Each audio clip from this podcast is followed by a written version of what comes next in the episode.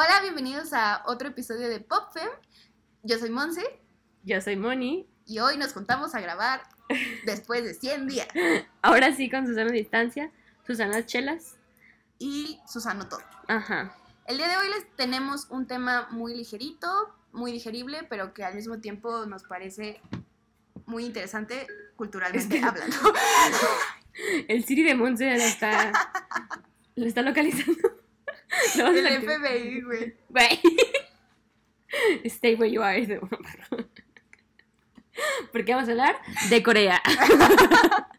Por Y eso. entonces hay alguien vigilándonos. Sí, oigan, sí, tapen sus micrófonos, tapen sus camaritas, porque sí te vigilan. Neta, tengan mucha seguridad. Informática se dice, no sé cómo se dice. Sí, seguridad informática. Y bueno, si escuchan perritos o truenos es porque estamos a la intemperie. en un bosque. no, este, pero bueno, el tema de esta ocasión es un tema bien improvisado, eh, bien Valebergin, que se ok, no. El tema de hoy es... Empezamos. no, podemos seguir así, podemos seguir así. Sorry por eso. El tema de hoy es series coreanas, música coreana y Corea del Sur, prácticamente. Ajá, Corea del Norte no porque no tenemos acceso No a hay ella. información, chicos, es prohibido. Nuestro único acceso ahí es el drama coreano. Un drama coreano. Un drama coreano. este. Perdón, es que estamos nerviosas como la primera vez que grabábamos. Es que hace mucho que no nos juntamos a grabar. Eso Sí. ya duró de que Llevamos un minuto 45 de pérdida total. Perdón por ese intro. Es que, bueno, nos surgió, nos dieron ganas de hablar de esto. Porque, en, bueno, yo en cuarentena encontré mi amor a las series coreanas y Monse lo encontró desde que nació. Entonces, entonces, ella es nuestra senpai aquí que nos va a ayudar. Y pues a darle, ¿ok? a darle. Sí, yo realmente empecé a ver series coreanas, yo creo que cuando tenía como, ¿qué serán? 14 años. No manches, es un chorro. Sí, ya son muchos años. Y yo decía que, ay, es un gusto ligerito. Pero ya me di cuenta de que es mi gusto culposo, en efecto. Nada de gusto culposo, nada de gusto culposo. Bueno, Las series coreanas sí son gusto ay, culposo. es que sí son muy dramáticas. Ajá, son muy son- buenas. Pero son, o sea, son clichés muy buenos. Muy bien elaborados. No sé si muy bien elaborados, porque aquí va como mi tema con las series coreanas. Siento que hay ya un formato de, o sea, como de lo que debe de pasar entre la protagonista y el protagonista. Eso solo hablando obviamente de las series coreanas que retratan el tema del amor romántico, porque Que son la mayoría, ¿no? Ajá. Bueno, no todas. No, porque también hay como de crimen y también hay unas que son familiares que tienen como ciento y cacho episodios. Y de época también hay bastante. Ajá, hay las de época son buenísimas. Son buenísimas. Estoy viendo una que se llama buena que se llama Kingdom. Ah, la de Es zombies. Muy buena, güey. Me encanta esa mezcolanza que pueden hacer entre época y zombies Y fantasía. y fantasía. Es fabuloso, güey. Ajá. Aparte cuando los coreanos deciden producir buen material, Produce Creo- material. Sí, y creo que son una muy buena alternativa a la fórmula de las telenovelas mexicanas o a los dramas hollywoodenses de romance, porque te presentan otra realidad cultural, pero como todo y lo que siempre decimos, verlas críticamente, porque sí hay muchos estereotipos, Que no son reales. ajá, que no son reales y que van como... Sorry por el barullo. Hay un. Hay gente irresponsable El barullo, que no está manteniendo su sana distancia. con caguamas. Bueno, eso no me quejo. Este, entonces tienen como muy estereotipados el rol de la mujer y el rol del hombre. Y creo que en otros episodios ya hemos hablado un poco de la situación de Corea con respecto al tema, no sé, de la belleza Ujú. y del. K-beauty y todo esto. Y hemos dicho que, por ejemplo, entre hombres es más común ver que sean como muy cariñosos entre ellos, y Ujú. este tema del romance. Incluso creo que los grupos de, de De K-pop tienen como esta onda de fanservice de, de mostrarse cariño entre ellos como para que... no Ay, sé. qué lindo. Ajá. La verdad es que ese sí es un tema medio escabroso para mí porque no sé mucho de K-pop y siento que aquí puedo cagarla. Puedo cagarla mucho. Yo, yo también, güey, no sé nada de K-pop. Igual si hay alguien que sea muy, muy fan del K-pop y sepa l- lo mejor, super, muchas cosas, pues es bienvenida, bienvenida a platicar con nosotros un día. Sí, Porque sí. sí. me interesa bastante. Creo que es un tema que está muy bien arraigado, güey. Y aparte, Corea del Sur ha cobrado muchísimo nombre. O sea, yo. Hay una youtuber muy buena que se llama Lirioni, que es una argentina y tiene ascendencia coreana. Y te cuenta como de la sesión de Corea. Entonces, Corea era un país muy, muy pobre. Y de repente renació, güey. y ya es una potencia económica. y muy capitalista, por cierto. Y todos esos productos están empezando a bombardear a todo el mundo, ¿no? Y también leí que México es como de los segundos países que está más metido en el K-pop. No sé por qué, güey, la neta no sé cómo explicarlo, pero es que es lo que tú dices, creo que presentan una realidad cultural muy distinta a la nuestra y eso es lo que hace tan interesante a los demás coreanos. O sea, que es algo que no concibes, güey, que no pasa aquí y si ves una novela, pues no se siente tan emocionante como ver a un soldado peleando. Hay que empezar con ese drama, por favor. No, pero antes de empezar con ese drama, creo que dijiste algo, una palabra que es súper clave para hablar de Corea del Sur, que es el tema del el producto. O sea, entender que desde la visión capitalista que tienen ellos, todo, todo el K-pop, el K-drama, este... El K-beauty. El K-beauty, todo es un producto. Y de hecho, turísticamente hablando, les ha impactado cañón el tema del K-pop. Si tú vas a Corea, que fui el fin de semana. que de hecho acabo de llegar, güey, o sea, padrísimo. No estamos en cuarentena. Porque el coronavirus no existe, güey. los metros y el aeropuerto y todos los anuncios están hechos con estrellas de K-pop. Porque es lo que hoy les está generando un ingreso súper importante. Y de verdad, o sea, su Producto Interno Bruto, el K-pop, es como boom. Entonces, hablamos de cuando, como es un producto, obviamente hay este, formas de manejar a los productos, que en este caso son los idols, o sea, los hombres y mujeres que hay. Y es lo que queremos hablar, o sea, hay, está bien chido verlo y es increíble ver los bailes que tienen, güey, la coordinación, es la impresionante, güey, claro. Y créeme que una u otra vez me sentí atrapada por la estética coreana. Y, pero es lo que tú dices, güey, o sea, es una imagen que crean para vender, o sea, porque es necesario, ¿no? Para meterse al mundo capitalista. Y esas mismas exigencias las ponen a las idols, a los idols. Y hablamos un día de eso, ¿no? O sea, del el peso que les ponen o lo que estudian, güey, para poder llegar a ese tipo de cuerpos, a ese tipo de voz, de coordinación. Está muy, muy cabrón. Es muy común, de hecho, que tanto a hombres como mujeres les hagan cirugía plástica para que se vean de acuerdo a la estética que un idol debe de tener. Y desde que están, o sea, desde que entran como... Porque existen estas grandes compañías como SM Entertainment.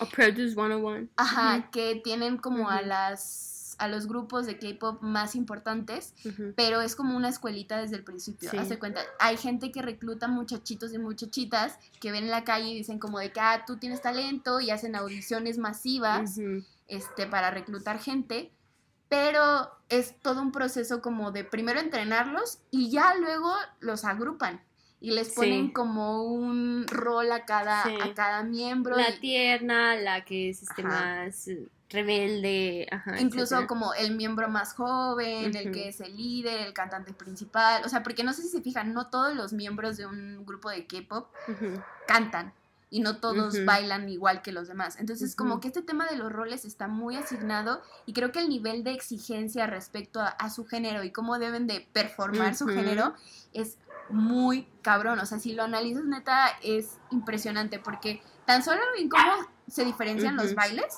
O sea, el baile del vato es siempre como más duro, ¿no? Y como un tipo hip hop muy agresivo. Ajá, pero también su estética, güey, es mucho más delicada, mucho más, porque es, es como una contraparte que hace que te vendan una estética, o sea, no solamente como un estilo de vida también, sino una estética, ¿no? Y es como, ah, a mí me gusta más este porque ese es como el tierno del grupo. A mí me gusta ese porque es el rapero rebelde. Es como un One Direction súper producidísimo. Exacto. Pero es importante saber que detrás de cada idol y detrás de cada producto coreano hay muchísima planeación y como todo un tema de pensar. Económicamente, totalmente. O sea, son personas que están viendo vendidas a través de sus talentos, se puede decir. Ajá, de sus potencialidades, de un montón de cosas. Y por ejemplo, las morras, o sea, siempre es como ese punto de que sea adorable y sexy al mismo tiempo. Ajá, y, y, también, por ejemplo, el otro día estaba viendo un programa que no es, no es coreano, de hecho es de China, pero tiene a dos este, idols coreanos, de, creo que es de EXO, creo que es EXO, este, que son los jueces y hablan chino.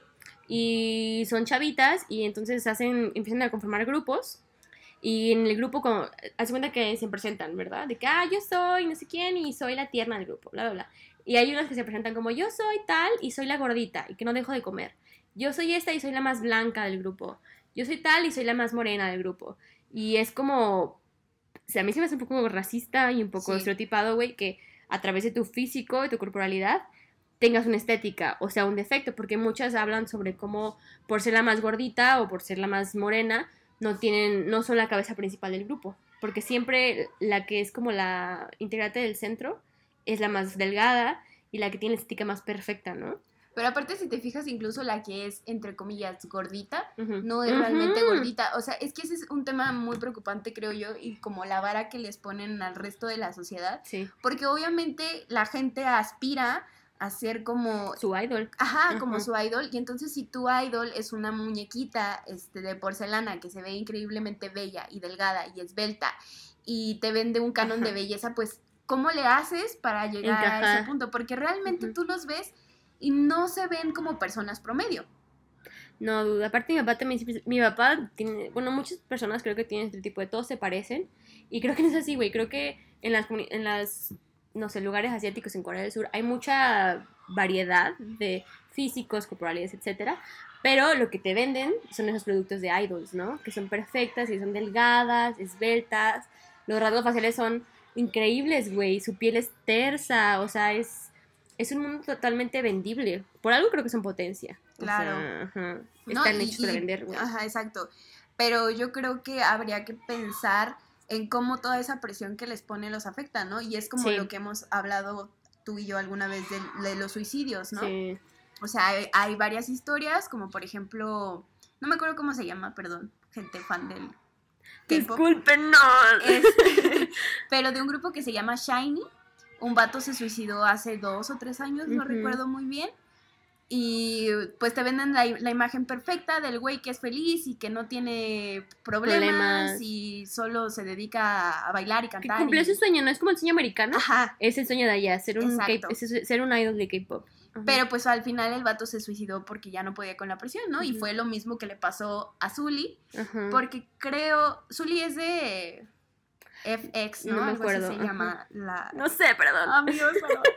este... Bueno, esa, esa chava estaba teniendo problemas en... alimenticios, ¿no? Ah, no, y aparte en redes sociales, porque tenía como ciertos comportamientos de querer hablar de su feminidad y de su mm. cuerpo y de un montón de cosas. Ser más controversial, ¿no? Ajá. Y allá no está permitido. O sea, como son productos, literalmente les tienen las vidas personales súper, hiper, mega controladas. Medidas. O sea, es muy raro que tú veas que alguien tiene una relación con otra persona y si es así, es un escándalo.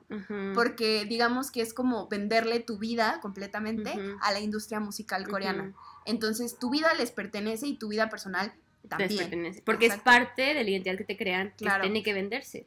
Y como tienen esta idea de que el idol es inalcanzable y el idol Perfecto. debe de ser solo para sus fans y por sus fans, el hecho de que esté con una persona es como, ¿qué? ¿Por qué? ¿Sabes? Y eso es muy complicado porque lo someten a un nivel de presión y de perfección que es industrial. Que es industrial, güey, y que no es posible, no es, creo que humanamente posible. En este programa que te decía, se llama Chuang, este, a las chavitas son 101 concursantes. Ah, que hay fraudes. Produce 101, según yo, es una compañía, no sé si de idols, o sea, de grupos, o que tiene esos concursos donde van un chorro de chavitas o de chavitos a concursar para al final formar un grupo de K-pop. Entonces ellos tienen este programa que se llama Chung, que son como coproductores, y ahí van igual 101 morras a terminar en un grupo de K-pop. Y hay una, había una etapa donde te daban tres opciones. Hacer el reto de, creo que una canción una coreografía en cinco días, en tres días o en ocho horas. Y entonces las, chavas que decían, no, yo la hago en cinco días porque no, no me siento capaz de hacerla antes, las tachaban de que eran este, flojas, de que no sabían sacar el producto y de que pues, no podían ser una idol. Y de hecho al final las dejaban, las dejaban afuera de la competencia. Y así, a las de tres días igual, pero a las de ocho horas, güey, era como, wow, estás haciendo tu mejor esfuerzo y porque te esfuerzas tanto, te vamos a premiar y vas a poder estar en los primeros lugares. Pero cuando tú veías las grabaciones, güey, las chavitas duraban 18 horas sin dormir, sin comer, repitiendo una y otra y otra vez la canción, la coreografía, una y otra vez. Las veías, güey, desmayadas. Y te vendían el producto en el programa como si estuvieran haciendo su mejor esfuerzo. Y eso al final las llevaba como a ser de las primeras en el, en el siguiente reto, ¿no? Entonces, ese tipo de exigencia que tienen ellas, que creo que está muy normalizada, bueno, yo he escuchado mucho, no, eh, no soy asiática, no he ido a Corea, no he ido a ningún país este, asiático, pero tienen como un nivel de exigencia, güey, donde entre más desgaste haya, entre más trabajes y entre comillas te esfuerces, mejor es lo que te mereces, ¿no? Pero creo que esa es una mera onda del capitalismo. O sea, producir, producir, trabajar, trabajar y no ser una persona. Que es lo que hacen con los idols. Sí, y bueno, como nosotros sabemos que todos estamos como atravesados por diferentes como desigualdades, desigualdades o sea, cómo afecta, o sea, a los hombres los afecta cabrón, también los desgasta, también les genera un estereotipo de belleza y bla, bla, bla, pero si lo pones en el contexto de una sociedad que sigue siendo muy conservadora y el feminismo es un tabú todavía en Corea. ¿Todavía? Sí, o sea, no es, no es normal. De hecho, me acuerdo que hay un video o una historia de Yuya, porque no sé si te acuerdas que hubo una época en la que Yuya fue a Corea. No. Y grabaron como videos con una chava que es famosilla, no sé quién Como una influencer. Ajá, como una influencer o actriz, no sé. Porque también ellas son súper famosas las influencers. Tienen un poder mediático muy, muy cabrón. Entonces grabaron un video y Yuya en su video personal cuenta que preguntó algo sobre feminismo y que la gente se quedó así como... Ajá, y que le, di o sea, que muy amablemente le dijeron como... Eso no sale de aquí. Ajá, o sea, como no es por ser mala onda, pero aquí no hablamos de eso, ¿no? Y entonces si lo piensas de esa manera en una sociedad que sigue siendo como el tema de que la mujer debe de ser absolutamente perfecta, o sea, no debe de haber como ninguna falla, porque incluso hay, por ejemplo, dentro de los grupos de K-pop femeninos está como la que es tomboy, ¿no? O sea, ah, está como esa, estética, ¿no? esa estética también. Y tú puedes decir, puedes asumir desde el estereotipo que esa chava que es tomboy puede tener tendencia a ser lesbiana, ¿no? O sea, como desde tu estereotipo lo piensas.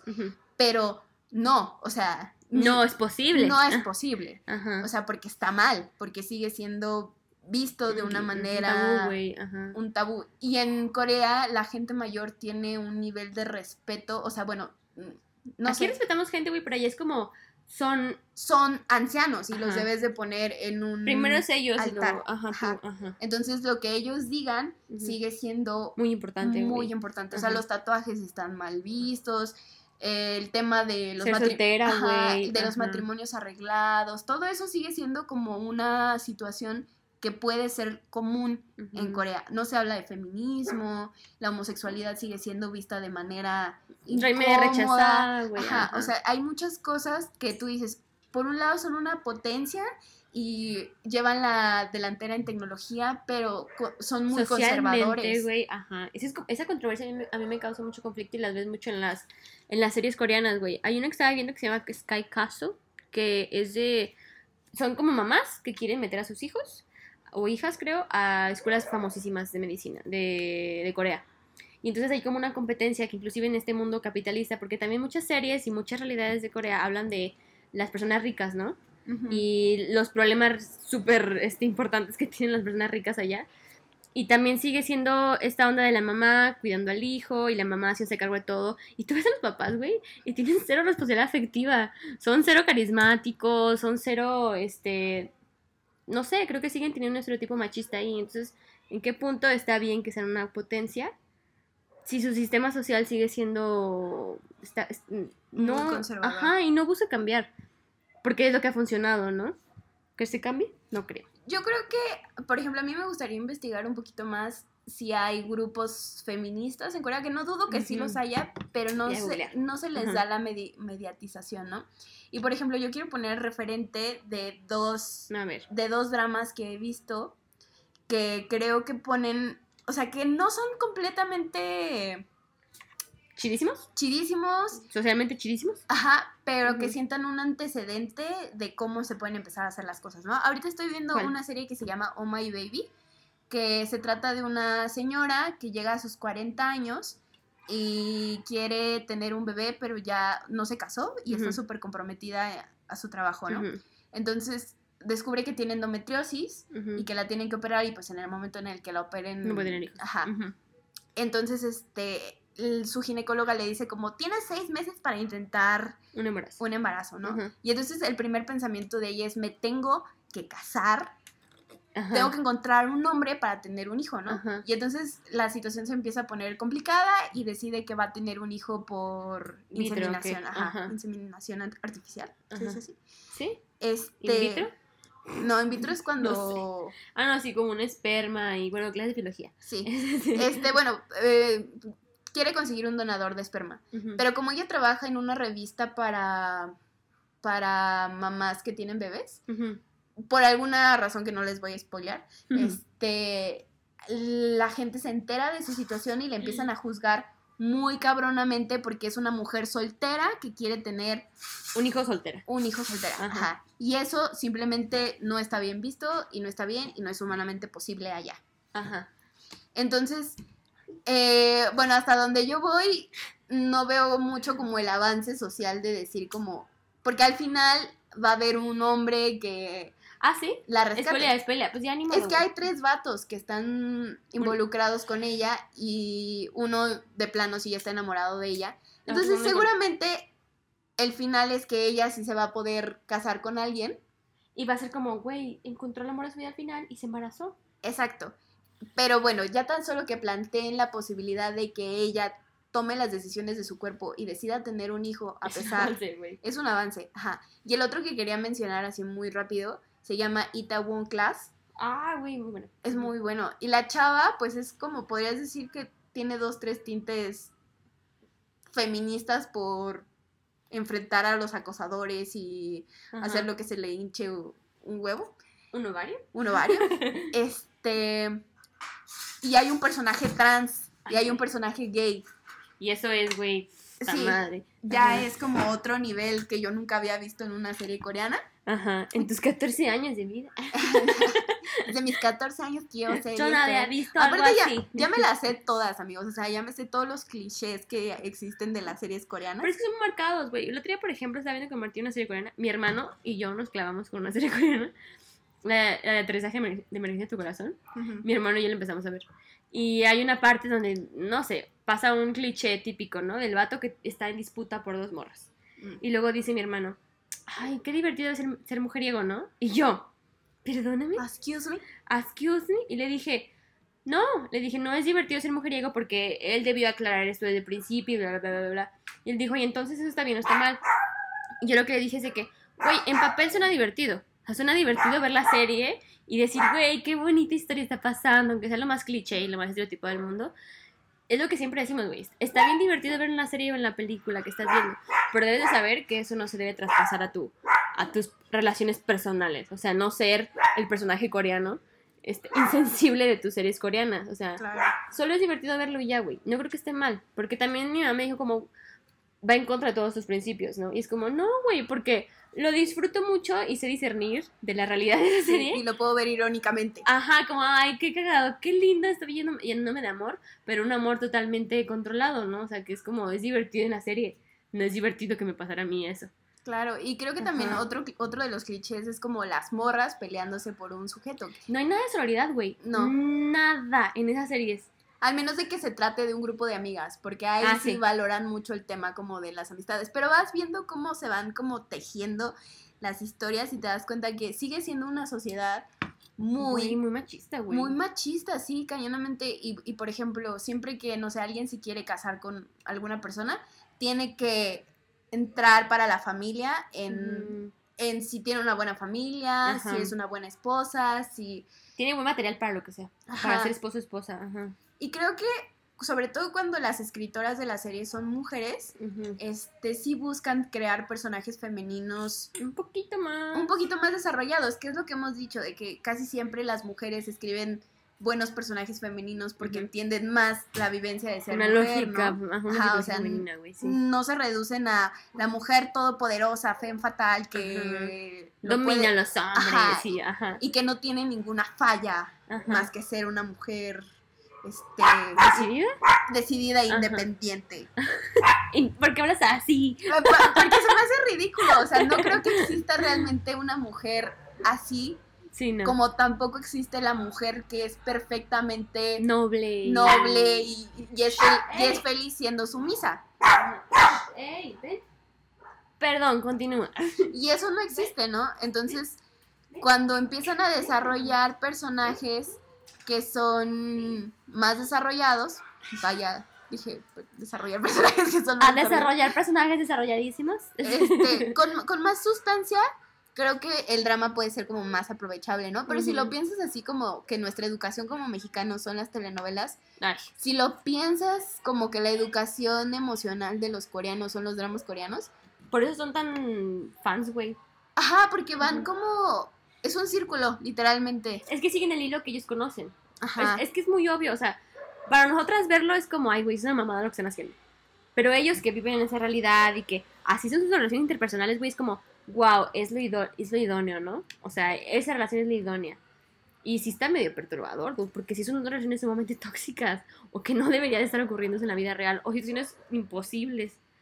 Y yo también, yo sí he visto, güey, que sí hay mucho como idealización de las, de los, las personajes coreanas, de las series coreanas, así como de las idols. O sea, hay como una aspiración a ser y no creo que haya, pues, no sé, güey, si te bombardean eso todo el día, Sí, ¿cómo le haces, no? Por, algo Corea es uno de los principales países en cirugía plástica. Porque todo el tiempo están intentando alcanzar como un cierto nivel de perfección que no existe realmente porque ya cuando yo, yo creo que sería súper interesante hacer como una investigación psicológica de los idols este coreanos para ver qué es lo que está pasando en sus cabecitas realmente, ¿no? Y si son felices o no, porque tú crees que con tanta presión puedan no, güey. No, el otro día también estaba viendo con este youtuber que te platicaba, el de los Sassens, me dicen, que son los fanáticos súper, súper fervientes de los, del K-pop, que hacen cosas, hacen cosas muy chidas, ¿no? Hace, hace un rato en lo de Black, el movimiento Black Lives Matter, las ARMYs, que son las fans de BTS, donaron como millones de dólares, ¿no? Según ya el movimiento. Y aparte estaban cubriendo ah, los hashtags de... Con sus fancams ayudaron a que no siguieran hashtags este, arios. Eh, entonces hacen cosas muy chidas. Yo he visto que donan un chingo de cosas y que, uy, famosos. Porque esa intensidad solo la pueden tener ellos. Güey, pero está súper cabrón su intensidad. O sea, yo digo como, guau, güey, porque dan dinero propio para que el idol, este, no sé, haga algo, para que vaya a algún lugar, güey, no sé. Escuché que les compraron hectáreas, que les compraban bosques, güey. Te lo juro, o sea, una, se juntaron, no sé de qué grupo, y juntaron para comprarles como un bosque. Entonces hay un bosque en Corea que se llama como un, un, este miembro de un, de, una, de un grupo de K-pop. Ese tipo de cosas. Hay cosas muy, muy intensas. Pero también hay otros que, según son los assassins, que son como obsesivos y que son los que muchas veces acosan a los idols. O sea, que se meten a sus cuartos de hotel, güey. Que los persiguen, los acosan en redes, les toman fotos, consiguen su número y todo el día le están hablando, güey. Ese tipo de cosas. O sea, no sé por qué, güey. Yo, yo nunca había visto un nivel así cuando yo era fanática de One Direction, este, o Believer, nunca veía algo tan intenso, ¿no? Y allá lo que decía ese youtuber es que es súper común, o sea, que los acosen y que inclusive ese tipo de acoso lleguen a, a colapsos mentales, güey, como lo que pasó con Suri o con muchos youtubers, este, perdón, Suri. Idol, Suri. Suri, con Suli, o muchas este, idols, este, porque también he visto que nos, ya ves que se juntan, también las acosan bastante a las chavas. Entonces hay como un mundo bien macabro de por parte de los fans hacia ellos. O sea, no solamente aguantan todo el control que tienen de su agencia de management, sino también el acoso, porque ya está muy normalizado el acoso, güey. Sí, cañón. Este, hacia las morras, o sea, que lo que hablábamos de las desigualdades, o sea, si los vatos sienten acoso, no me imagino lo que van a sentir las morras. Porque no pueden decir como, oye, vete. Sea, tienen que ser complacientes con, su, sus fanáticos. Y es muy complicado porque no sé si en Corea ocurre, pero yo había visto que en Japón, o sea, los hombres pagan por tener momentos donde le pueden tocar la mano a su miembro favorita de un grupo de pop japonés. Y de J-pop. Este, no sé si sea igual en Corea, pero me, imagino que mm, sí debe de haber un nivel de acoso muy cabrón hacia idols, mujeres y hombres, ¿no? Sí, claro. Porque, no sé, o sea, me acuerdo, por ejemplo, hay dos, dos dramas muy famosos. Uno que se llama Boys Before Flowers. Ay, sí. No lo viste, pero lo he escuchado. Es un culebrón, o sea, está bien intenso. Y yo me acuerdo que fue de los primeros dramas que vi. Y, y, se me hacía en ese momento como de wow, o sea, la típica historia del vato que es muy millonario y se enamora de una chava que es pobre. Pero ya cuando lo vi después más grande, vi todos los problemas que había, ¿no? Porque el güey al principio la trata muy de la verga y cree que es como propiedad de él, ¿no? Ajá. Y primero la molesta como para La típica es la más te gusta. Ajá. este y luego intenta comprarla y luego, o sea, un montón de cosas que sí- Literal con dinero. Ajá, y, Ajá. y la violenta de muchas formas No, chidas. no chidas. que no deben Y pasar. al final es este amor idealizado de que, ay, es que hizo todo por mí. Ajá. O sea, lo hizo todo, todo. Y es como, no. Y por eso valida que estemos juntos ahorita, o sea, es Claro. la violencia. Ajá. Y ese todavía no está tan grave. Hay otro que se llama Playful Kiss. Cabe recalcar que esos dos dramas están inspirados en animes o ¿Mangas? mangas. ¿Tipo mangas? Ajá. Son mangas y animes, Ajá. ambas cosas, japoneses. ajá. Este, Pero son producidos en Corea. ajá, o sea, es, que también hay versiones en China y hay Ah, versiones ok, japonesas porque ok. se comparten mucho el tema de los productos, Ajá. pero el origen de las historias está en un manga, según Ok. tengo entendido. También los mangas son medio dañinos, güey. Sí, Muy cabrón. Ujú. pero bueno, este, este drama se llama Playful Kiss y se trata de una morra que está en- enamorada del güey que es como súper inteligente de su escuela, pero el güey es como de esos sociópatas que nomás no siente nada. Ujú. y la trata muy, muy mal. Y por razones de la vida, ella termina viviendo en su casa. Ajá. Este, y se tarda, yo creo que como dos años en que el güey la deje de tratar un poco de la verga y se enamore de ella. No, y el logro. Ay, el logro es que la chava es como súper complaciente y logra hacer que el vato se enamore de ella a pesar de que el güey es muy de la verga. Como lo conquistó. Lo Lo conquistó. logró. Ajá. Este, penetró la barrera que había Ajá. emocional de él, ¿no? Porque él no está mal. Ajá. Pero incluso cuando, cuando él ya se supone que la ama, sigue teniendo muchas conductas Muy reprochables, güey. Muy reprochables y que hablan de una nula inteligencia emocional, ¿no? Y en algún momento al, al personaje sí se le menciona así como de, pues sí serás muy inteligente, pero estás mal de tus emociones, ¿no? Pero no... A la chava siempre la está ridiculizando, ¿sabes? Encuentra todas las maneras posibles de ridiculizarla, pero aparte, aunque de- al principio no quiere estar con ella, sí le gusta tenerla ahí, ¿no? Y, ¿Qué en- pedo, güey? y entonces, ah, no sé, te hace creer que si un vato es muy ojete contigo, pero tú estás enamorada de él, Y te lo Él propones. te lo propones, lo puedes lograr, ¿no? Pero, ¿qui- o sea, ¿quién dijo que esa chava se merecía tener ese tipo de amor, no? O que sí, güey, o que mereces esos, esos tratos. Claro, y entonces tú dices, ese es el tipo de contenido que está educando A Corea. a Corea, ¿no? Y entonces yo sí lo vi estando chiquita, pues esas historias me parecían de que, wow, Güey, se amo. enamoraron. aspiro, ¿no? Pero ya Aspiro, güey. conforme voy, conforme fui creciendo y las analicé, dije, "Ah, están Bien hiper insanas. mega sí. violentas. Entonces, pues sí, te- sí- sí creo que ha habido un cambio en los dramas coreanos. Porque se ha forzado socialmente, güey. Claro, ¿no? ajá. Sí, o sea, el hecho de que ya podamos hablar que hay un personaje transexual en, En una serie coreana. aunque no sea interpretado por una actriz transexual. Ah, ¿no? Claramente, no. Ah. Este, Bueno, ahí faltaría, pero sí, la mención es. es bueno.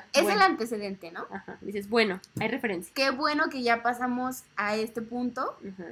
y también hubo otro, y creo que es como que si vas viendo los cambios sociales, porque en este de Boys Before Flowers, este, el güey no se intenta cambiarla al principio y le compra ropa que ella nunca usaría y la viste como de princesita, El ¿no? makeover que hablamos siempre, güey. Ajá, el makeover, típico allá también. Y estaba viendo la serie de The King, que es de Netflix y es nueva, eh, que también es un drama coreano, con el mismo actor que sale en Boys Before Ah, Flowers. no lo he visto, güey. Está buena y hay una escena que creo que también siente un precedente. Es una cosa bien sencilla, güey. Ajá. Pero que yo la vi y dije, wow. O sea, sí, sí Esto vamos, marca el futuro. vamos Ajá. progresando un poquito. le compra ropa a la chava porque él es un rey. Ajá. Le compra ropa a la chava y le compra la ropa que ella usa. Ok. O sea, el Ok, estilo. Y le ok. dice como, pensé en ti y en lo que te gusta y en lo que te gustaría ponerte. Y mira. Que Ajá. igual él le compró y él es como, da, da, y puedes analizar mucho desde ahí. Pero por lo menos pensó en ella. Ajá. Y- que no, que claro, no minimizamos el. Debería haber más cambios sociales, ¿no? Debería Ujú. haber más personajes femeninos que se enamoren de mujeres, este, más variedad, etc, etc, etc. Pero al final de cuentas, güey, sigue siendo un producto. Y así como. Estados Unidos produce un vergo de películas heteronormadas y chick flicks, pues Corea, por Corea del Sur también. ¿no? Sí, y son súper heteronormados. Claro. El, el otro, el otro día alguien me preguntaba, oye, ¿existe un drama entre... o dos sea, vatos, dos Ajá, mujeres. Y yo me quedé así como que yo conozca No, ninguno. Y por favor, si conocen uno, díganme porque Sí. me urge verlo. a mí también recomienden. Este, y creo que sería como increíble que alguien lo hiciera de esa manera. Pero es como pedir, es como aquí pedir una novela, güey, que hable de una mujer indígena, por ejemplo, o de problemas sociales que existen aquí en México, ¿sabes? Que está dificilísimo, güey, porque aquí te hablan de una mujer pobre y casualmente es una mujer pobre blanca, ¿no? Y que termina siendo de la élite de, de México. Entonces también es como lo que ha educado aquí en México, que son las novelas, pues también es la- las dramas claras que, que- que- que educan a Corea, ¿no? que, que- que- que educan a Corea. Sí, y creo que están teniendo mucho spotlight Sí, güey, bastante. y también se presta a que eduquen ya a gente de otros países, ¿no? Porque creo que, o sea, yo lo que he visto, por ejemplo, con las fans de K-pop es que como que se coreanizan. Muy cabrón, güey. Hay una estética coreana que hay que seguir para ser fan de cualquier cosa coreana. Y es como, ah, yo empecé a ver y dije, güey, quiero hablar, quiero hablar coreano, quiero hablar japonés, quiero irme a vivir allá y qué vida tan perfecta. Y luego me empezaron un chingo de videos y es como, güey, la gente es, es muy cerrada, es muy machista, es una cultura completamente distinta a lo que tú, a lo que tú vives. Y es como, es lo que ellos quieren venderte. Te venden un país in- este, tecno, tecnologiquísimo. Hiper mega tecnológico. Ajá. Hiper mega moderno. y la neta, la neta te vende la idea, güey. Pero ya que te pones como. Ciertamente yo miré un país que cumple un poquito más con mis requisitos sociales, ¿no? Claro. Porque qué cansado es ir a vivir. Creo que también el consumir acá este, series coreanas, música coreana, o etcétera, también es idealizar en cierta parte la Claro. cultura de allá y no ver la otra cara de la moneda, ¿no? Y yo sí siento que está muy idealizado. Por ejemplo, a mí me gusta mucho el tema de las culturas Ya asiáticas. O sea, es algo que desde muy chiquita Es me muy interesante, güey, es muy y, distinto. y nunca he sido realmente como esta fan loca de grupos o de actrices o actores, o sea, o de anime. O sea, realmente no, pero la cultura me interesa mucho. Y la comida, no manches, soy fan. Entonces yo siempre he pensado como perfectamente me podría ir a vivir allá a comer delicioso todo el tiempo, ¿no? Pero luego me pongo a pensar y digo, no, porque yo también buscaría algo que estuviera más ad hoc a mis valores y yo sé que irme allá representaría dejar Todo, muchas cosas. Ajá. Tengo una amiga que se fue de intercambio el semestre pasado ¿A dónde? ¿A Corea? a Corea Ajá. Y decía que pues sí está muy chido y hay muchas cosas muy interesantes y la cultura es muy interesante, pero que el tema del acoso está cañón. O sea, que los hombres sí se te acercan creyendo que nomás porque No mames. porque se te acercaron ya vas a decir que sí, ¿no? Y que le tuvo que poner el alto a un chorro de vatos porque cada que salía era un tema de acoso constante, ¿no? Verga, güey. Y creo que es muy preocupante eso. O sea, aquí al menos, güey, si pones un no, pues bueno, una que otra vez te respetan, güey. Pero llegar a un país extranjero, no hablas su idioma, no hablas su cultura, no eres físicamente parecida a ellos, güey. Es como, total, tu desigualdad se va hasta el piso. O sea, eres otra persona, Claro. una foránea ahí completamente alejada de lo que conoces. Y por ejemplo, no sé, hay influencers mm, latinas que se van a vivir allá y hablan como de este conflicto que tienen de saberse, entre comillas, gordas al lado del estereotipo asiático, ¿no? Y creo que también tiene que ver mucho con el tema de la cultura de la pedofilia, porque si Ah, sí, tú ves Sí. a las chavas idols, pues es este tema como de piel sin ningún vello, cuerpo extremadamente delgado. Y entonces, ¿qué es lo que quieres? ¿Una mujer o una niña, no? Entonces creo que Asia está muy plagado de la cultura de la pedofilia. No solo lo, lo sabemos de Japón y lo sabemos por el anime y por la forma en la que los hombres se comportan allá, las muñecas inflables y todas esas cosas asquerosas que, Que odiamos. existen y ya sabemos. Ajá. Pero creo que no es solo un tema de Japón, creo que es un tema de Asia. Que aclaramos, no hemos ido a Asia, no conocemos gente asiática. Es un tema que conocemos nosotras por lo que hemos investigado, lo que hemos Claro. consumido, güey. Y que ciertamente creo que es un tema valioso hablar de- desde nuestra perspectiva, güey, porque lo que nos llega y lo que hemos consumido es lo que sabemos de allá. Ajá. Y es lo que entendemos, ¿sabes? Ajá, y lo que decimos aquí, pues no es como de, ay, no vean series coreanas, no, porque al contrario, monillo, Nos gusta vemos, mucho, ajá, ajá. Y nos reímos con lo que vemos y lo Güey, los romances. Ajá, porque te, te dan como esa pasión heteronormada de amor romántico que, Que a veces puedes necesitas. disfrutarla, güey. Puedes disfrutar una serie, una chick flick coreana super hetero y disfrútala y échatela. Pero sé consciente que eso no existe, eso no es real y que no hay que reproducir sus Ajá, y que eso para nada debe ser una vara de cómo debes de vivir tu vida, porque no hay forma, ¿no? Y a veces yo lo veo, por ejemplo, con las morritas que son fans de BTS, ¿no? O sea, cómo se coreanizan y cómo intentan, no sé, hasta... Existe esta madre, no me acuerdo ahorita cómo se llama, a ello, a ello. Ajá, no sé qué es. Es... Ay, es una cosa que me da mucho cringe. Perdón. Este... que es como hablar chiqueado y hacer mañas como No. de niño chiquito. Ajá, como point point. Así. así, Ajá, sí. como ese tipo de cosas. Y el a ello es como la forma de ser cute allá, ¿no? Y entonces Sí. de repente veo a las morritas acá que se están coreanizando queriendo hacer a ello. Y, Y tú es dices, como de. no, no, no, no. Es que hay que entender de dónde viene eso, güey. O sea, Claro. es una cultura de la pedofilia como tú dices, güey. Exacto. Y, y no solo lo hacen mujeres, también lo hacen hombres, Vatos, ¿no? claro que sí. Pero yo digo, ¿por qué infantilizar a la gente? O sea, ¿de dónde proviene eso? No sé, o sea, es que creo que es muy interesante porque hay tantísimo de qué desmenuzarle Sí. a la cultura coreana. Y ojalá supiéramos más, güey. Ojalá estuviéramos como mucho más informadas de lo que está pasando. O de cómo es su cultura. Mira, y sí investigué lo de las eh, feministas coreanas, déjame te digo. Tú sigue hablando y aquí sigo. Ok. Rompiendo el corset. Bueno, ya hablé. Feminismo radical coreano, güey.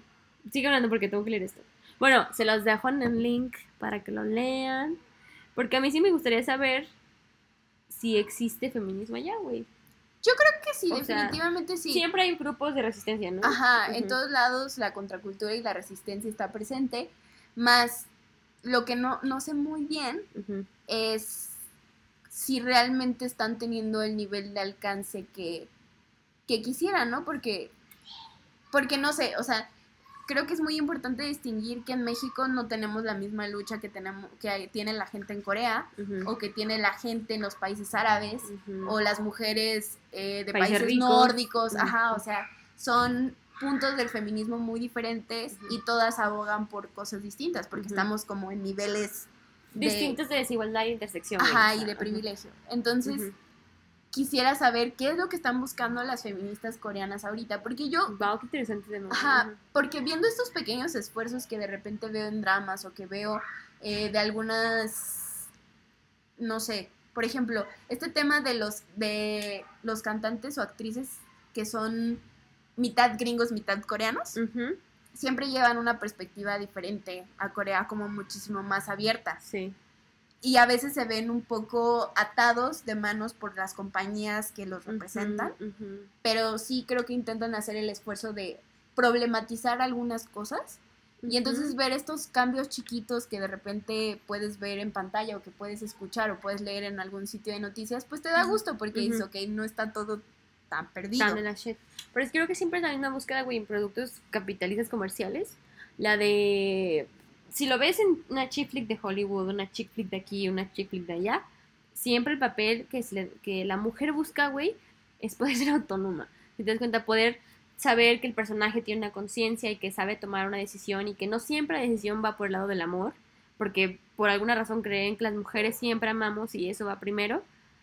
Creo que es difícil para los grupos de resistencia, no sé, feministas en Corea, el poder levantar la voz y decir, bueno, güey, este, no sé, yo no pertenezco al estereotipo físico o cultural de una mujer coreana. Y cómo levantar la voz si todo el mundo se en contra, ¿no? O así nadie te respalda realmente. Claro, y creo que son muchos los temas que hay que hablar, o sea, hay que hablar de Estereotipos de belleza, güey. estereotipos de belleza, la heterosexualidad, el peso. O sea, de verdad que la tienen, creo yo que la tienen muy complicada, porque aunque nosotros vivimos en un país muy machista y muy violento, creo que esta sangre caliente con la que nos cargamos nos permite, Tomar un poquito más la batuta. ajá, sí, o sea, creo que estamos en una posición de cambio realmente, todavía falta muchísimo, No, hombre, muchísimo. No, no se acaba este pedo. Pero por lo menos en nuestro ambiente y en nuestra generación. Siento que hay más libertad, ¿no? Ajá, creo que va despertando mucho la conciencia. Y es un tema súper interesante de investigación, ver hasta qué punto ellas y nuestra generación allá está cobrando sentido de estas cosas, porque si solo piensan en sus idols y... Y en K-Beauty. Ajá. Es, es, diferente, es difícil, güey. Claro, porque hemos hablado del tema del impuesto rosa, ¿no? O sea, como de cómo las mujeres terminan gastando más dinero. Por lo mismo. Por lo mismo, o incluso por cosas que no necesitan con el K-Beauty, pues son, no sé. Güey, miles de productos. 10 productos para solo una rutina de noche, ¿no? Ajá, eso está bien cabrón. Sí. Y aparte, a mí sí me, a mí sí me causa ansiedad, güey. El otro día me puse en Pinterest, en esta cuarentena he encontrado hobbies. Y he visto un chingo de cosas de mascarillas coreanas así, y a mí me frustra no poder tener esos productos increíbles. Y luego si te pones a pensar, dices, lo necesito, no es mi tipo ni siquiera de piel, güey. Ni siquiera es así, lo, lo recomendaría una dermatóloga. Yo para qué quiero blanquearme. Yo para qué quiero blanquearme. Güey, esos jabones que salen, que hacen muchos TikToks donde se lavan las manos y se ponen blanquísimas. O los típicos que se desmaquillan y que se quitan como una nariz falsa y la papada. Sí. Y así digo, güey, qué presión maquillarte así todos los días. O sea, qué. Qué presión por ser perfecta todo el tiempo, ¿no? Y, y, y yo problematizo mucho el tema del K-Beauty porque digo, pues qué bonito que puedas cuidar tu piel y lo ves, ves el resultado en sus pieles, ¿no? O sea, si son de que shining y tersas. Y aparte es bien chistoso, güey, porque está esa, esa, está esa dualidad en coreano. O sea, está Corea del Norte y está Corea del Sur, que Corea del Sur es completamente capitalista. Y luego está Corea del Norte, que tiene un problema social, de, derechos, de derechos humanos, muy cabrón. Y, no sé, te replanteas muchas cosas, güey. Porque no es nada cercano a lo que nosotros vamos a hacer. Y creo que es. Eh, Corea del, del, Sur es como un mix súper extraño de neocapitalismo. Pero conservadurismo, machismo cabrón. Pero la tecnología, todo lo que da. Y, y exportar, exportar, exportar, exportar, Claro, y exportan cultura. Eso es lo que más me impacta. O sea, yo que estoy estudiando gestión cultural, me parece una cosa increíble cómo exportan nueva cultura, porque si bien es cierto que como mexicanos también exportamos cultura, es una invención de cultura mexicana, o sea, es este tema de el tequila, el sombrero, el bigote, Cancún, la mm. península de Yucatán, los mayas, los aztecas. La guelagueta. Ajá. O sea, pero ¿quién habla de la vida mexicana, de la vida mexicana como tal, no del estereotipo mexicano, ¿no? Ajá. Y digo, también allá exportan estereotipo coreano. Pero estereotipo consumible. Exacto. es eso, güey. Exacto. O sea, tienen un, un, nivel de saber cómo producir. Es que saben producir y vender, güey. Cultura para vender. sí. Porque una que la conoce te enamoras. Al momento que entras a un drama coreano, al K-Beauty, a las K-Influencers, bla, bla, bla, bla, bla, te enganchas, güey. No sé cómo, pero te engancha. Creo que es porque es algo tan ajeno. Yo lo dije, algo tan diferente que dices, güey, esto es creo que es inclusive esta, ¿cómo se llama? Es como el fast food de la cultura. y saben, saben exactamente qué venderte para que te guste. Exacto. No te van a vender el machismo que viven, no te van a vender este Pero lo cerrado que te lo venden. Y aún así tú tienes ganas de ir. Digo, no importa, güey, sí voy. Claro, o sea, nadie, nadie te dice como, esto es machista. Y aún así logras vendértelo. Ajá, te lo venden como, esta es cultura y este es porque yo es una romantización, güey. Ajá, es una romantización muy porque yo cuando pienso en cultura coreana, no sé, pienso como en algo... Muy limpio, güey. Muy limpio. Ajá. Perfecto. Como liso. Estético, sí, güey, blanco. Y estético. Y brillante. Y brillante. Sí, exacto. Es una bola, una esfera, güey, brillante. Sí, yo también lo veo como una esfera. yo lo veo por la bandera, güey. Así limpia y pulcra, güey, que dices, wow y México es. Y que, aparte tiene botones hiper mega tecnológicos. Ajá, y que de un lado sale una mascarilla y de otro una serie coreana. Y brilla. Y arriba un idol. Ajá. Eso es coreano.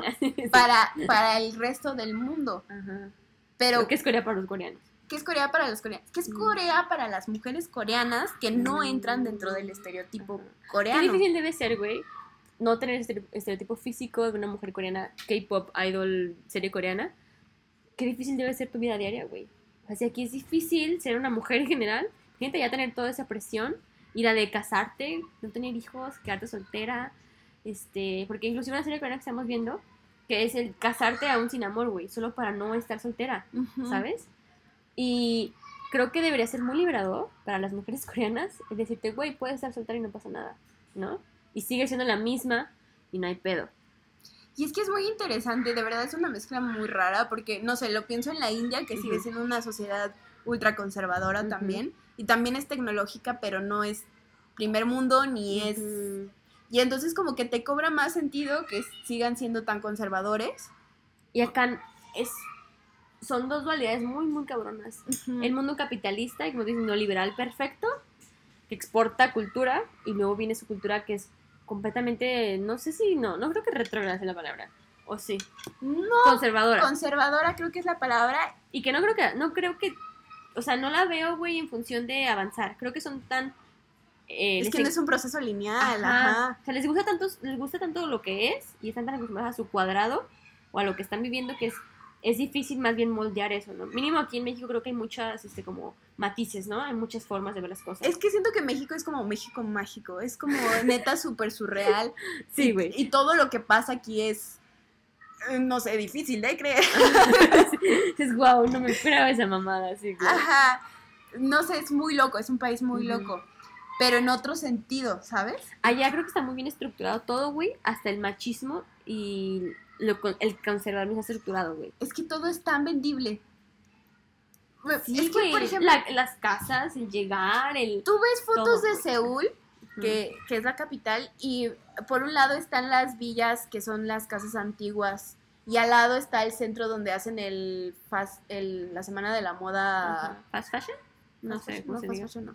Fashion Week. La Fashion Week, gracias. Ah, de nada, ya ves. Este la Fashion Week y es así como una construcción hiper mega futurista. Mamoncísima. Mamoncísima. Y al lado están las villas.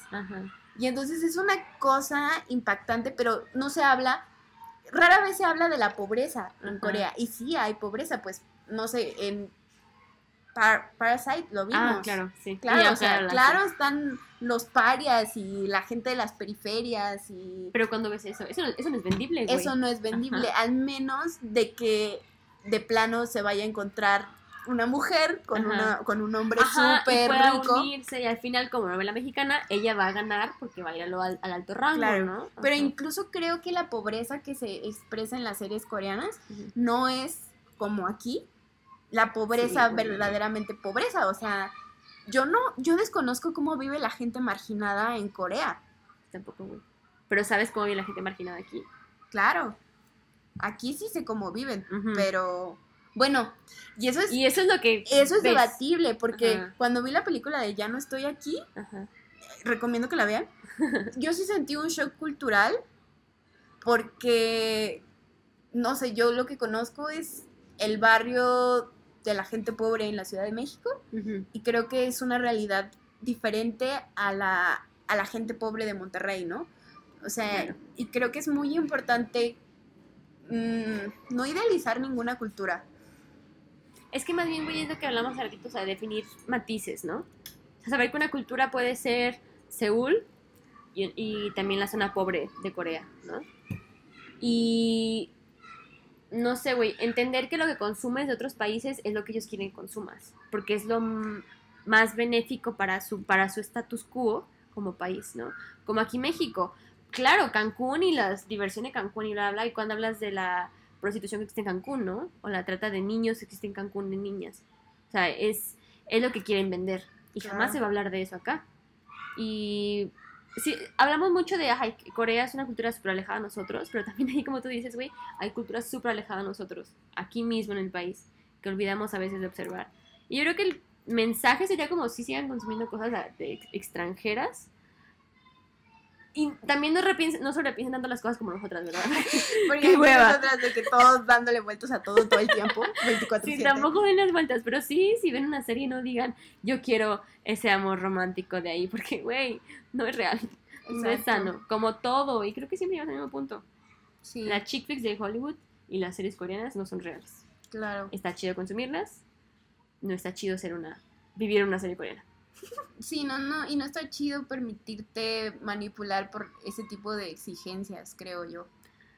Porque al final son exigencias, Y es como, bueno, llegó, llegó Corea para quedarse, llegó la cultura coreana, y ahora hay que ver cómo comenzamos a adaptarnos a esas, a esas exigencias que pone la cultura coreana, que una vez más, pues siguen siendo cultura blanca, Claro, y sí, porque si tú piensas, no sé, el formato, estaba viendo un documental en Netflix sobre cómo hacen las canciones de K-pop. y este tema de, por ejemplo, introducir frases en inglés para que la gente en todo el mundo pueda cantar claro que esa parte, aunque no pueda cantar lo demás de la canción, ¿no? Y, o los nombres en inglés, Blackpink, EXO, bla, bla. Los nombres incluso de los miembros, ¿no? O sea... No, no, les ponen el nombre original. No, o el color de los pupilentes que les ponen, el color de pelo que les ponen, o sea, piensen piensen, solo piensen.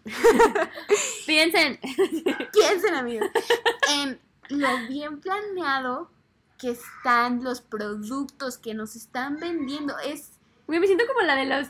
El tipo que está así con el, en la pared de conspiración, así como. ¡Piensen! ¿Qué les están vendiendo Corea?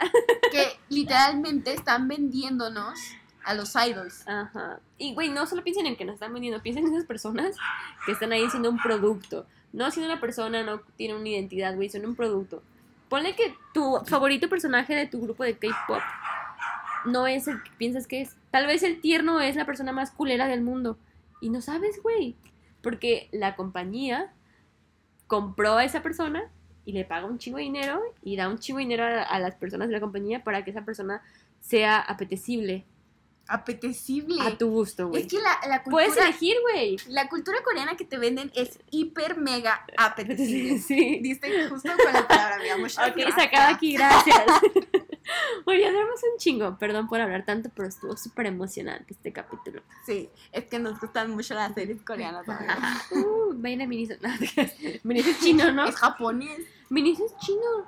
Leí el otro día en Google y decía compañía china. ¡Oh! No sabía, me voy a I swear. Y Mumuso es japonés. Pero Minis, o sea, Miniso, según yo, el nombre. Ah, es, japonés. Aparte, cuando te reciben, te dicen Konichiwa y eso es japonés. Pero tal vez es una industria de Corea. Eh, ¿Corea? Digo, de China. Que pusieron una estética japonesa. Utiliza la estética. Que al final es vendible todo. Piensa en el. Yo y Monse decidimos que si algún día vivimos juntos vamos a ir a Minis a surtirnos. O sea, es oficial. No ladres, no. ¡Ey! Bueno, ya se, está poniendo muy intenso aquí, ¿nos vamos? bueno. No hablamos de final de la serie, dude. ¿Qué serie? La de aterrizaje emergente. Ah, es que Moni, Moni vio, está viendo esa serie y yo ya la vi, está muy buena. Es de un hombre de Corea del Norte que se enamora de una mujer de Corea del Sur. Imagínense. La controversia. Después de eso quieres a las dos Coreas Unidas. Entonces, por favor, sí. Sí, para que se puedan casar. Ah. Tengo la cabo, no me. Pero buena. Cuestionense todo. Sí, bye, les queremos. Les queremos. Les queremos. Síganos en nuestras redes sociales. En todas estamos como arroba pops en podcast. Y en Twitter, síganos. Ahí subimos un poquito cosas más, este... No sé, güey. Apoyen mucho Twitter, causas sociales, por favor. Los hashtags ayudan. Por cierto. Eh, pues les queremos. Sí. Diría con Ichiwa, pero ese es japonés. Entonces... Eh, y annyeonghaseyo es hola en coreano, no sé cómo se dice. Annyeong, annyeong. Annyeong, bye. Bye.